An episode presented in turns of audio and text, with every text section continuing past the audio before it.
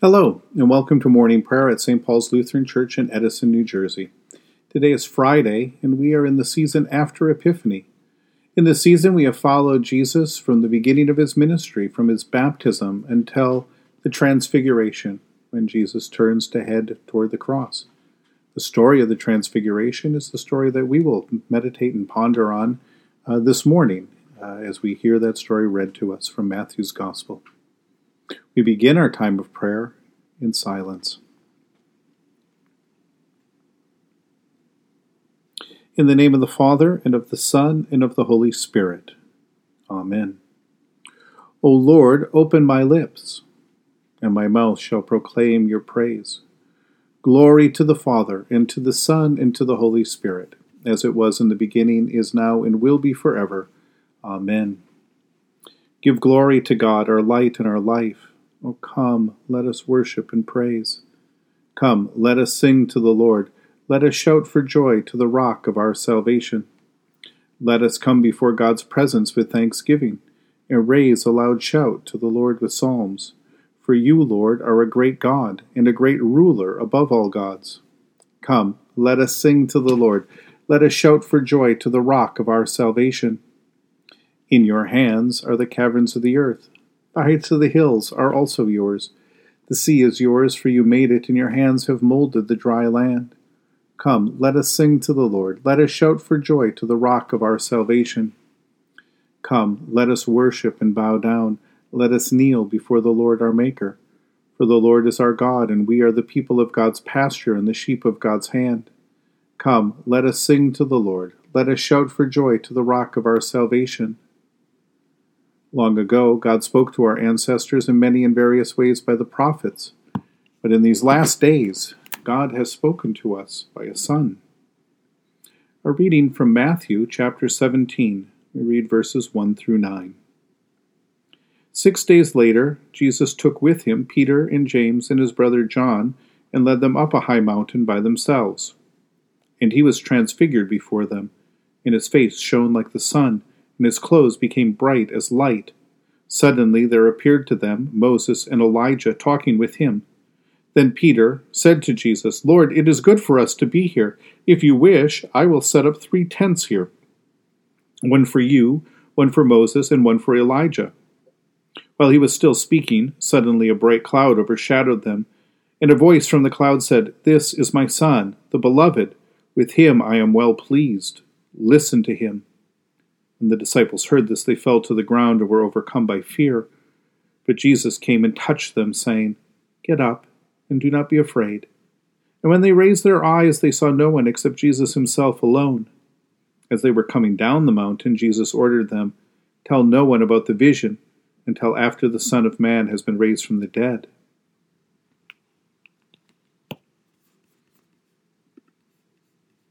What a surprise it must have been for Peter, James, and John to see what they saw on the mountain with Jesus. What a surprise. And maybe, at the same time, it might have been exactly what they were waiting and hoping would happen. I'm not talking about having some kind of amazing, miraculous, supernatural experience of God's presence or, or being uh, part of a special revelation about uh, Jesus that they were somehow just witness to privilege. I'm talking about some kind of special experience, but but what they were waiting for and what they were hoping for and what Jesus was proclaiming from the start of his ministry was that the kingdom of heaven had come near. Jesus' message up to this point had been turn around, for the kingdom of heaven has come near. Repent, believe the good news, and come and follow me. So when Jesus is transfigured, shining like the sun, and Moses is there, and Elijah is there, and they appear to him and they're talking to him, well, who can blame Peter for jumping to conclusions and thinking that the end of the age has come finally at last, and all of God's promises have been fulfilled for God's people, now in dazzling glory? But then the voice from heaven tells us once again that Jesus is God's beloved, God's only Son, and adds to it a command that we now listen to him listen to Jesus, and we will hear him now inviting us to take up our cross and follow him into his death and resurrection. And that is the rest of the story that the disciples at the Transfiguration have yet to learn. But they will as they follow and listen to Jesus. as they don't get out ahead of him, but stay behind him. It is the final piece of the puzzle in the mystery of God's fullness in Jesus Christ. What we see on the mountain is the revelation of all of the promises of Scripture coming to fulfillment in Jesus. And then we follow him to bear witness to the truly miraculous way that all things are accomplished through his death for us on the cross and his resurrection for us. That is how the kingdom comes to us, how we are welcomed into God's kingdom. It is the glory of the cross that is the fulfillment of the promise of the glory that we see in this story. It is there that God's glory shines out to us, even as it is hidden in Jesus' own suffering and death for us. In Jesus, all of the pieces come together for us and for our salvation. And what's more, this one who sums up all things abides with us in the Holy Spirit and is fully present for us in the bread and the wine and the word and the assembly of God's people, just as Jesus has promised. For those with eyes to see, we can witness the promise of the Transfiguration fulfilled for us in our worship together. In Jesus' name, Amen. In the tender compassion of our God, the dawn from on high shall break upon us. Blessed are you, Lord, the God of Israel. You have come to your people to set them free. You have raised up for us a mighty Savior, born of the house of your servant David. In the tender compassion of our God, the dawn from on high shall break upon us. Through your holy prophets, you promised of old to save us from our enemies, from the hands of all who hate us, to show mercy to our forebears, and to remember your holy covenant. This was the oath you swore to our father Abraham to set us free from our enemies, free to worship you without fear, holy and righteous before you all the days of our life. In the tender compassion of our God, the dawn from on high shall break upon us. And you, child, shall be called the prophet of the Most High, for you will go before the Lord to prepare the way, to give God's people knowledge of salvation by the forgiveness of their sins. In the tender compassion of our God, the dawn from on high shall break upon us, to shine on those who dwell in darkness and the shadow of death, and to guide our feet into the way of peace. In the tender compassion of our God, the dawn from on high shall break upon us. The Lord be with you. Let us pray. Mighty God of mercy, we thank you for the resurrection dawn, bringing the glory of our risen Lord who makes every day new. Especially we thank you for the sustaining goodness of your creation, for the new creation in Christ, and for all gifts of healing and forgiveness, for the communion of faith in your church, for the gift of relationship with others. For who else, for what else are we thankful this morning?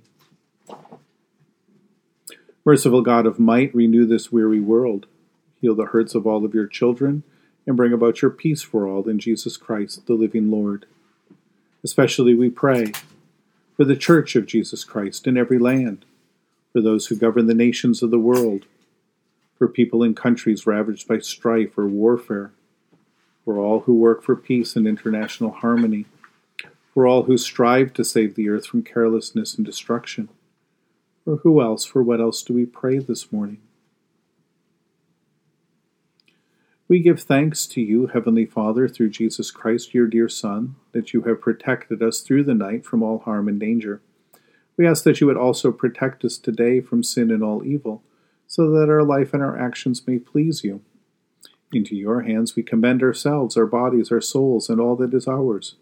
That your holy angels be with us, so that the wicked foe may have no power over us. Amen. Lord, remember us in your kingdom and teach us to pray. Our Father who art in heaven, hallowed be thy name. Thy kingdom come, thy will be done, on earth as it is in heaven. Give us this day our daily bread, and forgive us our trespasses, as we forgive those who trespass against us. And lead us not into temptation, but deliver us from evil. For thine is the kingdom, and the power, and the glory, for ever and ever. Amen. Let us bless the Lord. Thanks be to God. Almighty God, Father, Son, and Holy Spirit, bless you now and forever. Amen. Go forth into the world to serve God with gladness. Be of good courage, hold fast to that which is good, Render to no one evil for evil. Strengthen the faint hearted, support the weak, help the afflicted, honor all people. Love and serve God, rejoicing in the power of the Holy Spirit. Thanks be to God.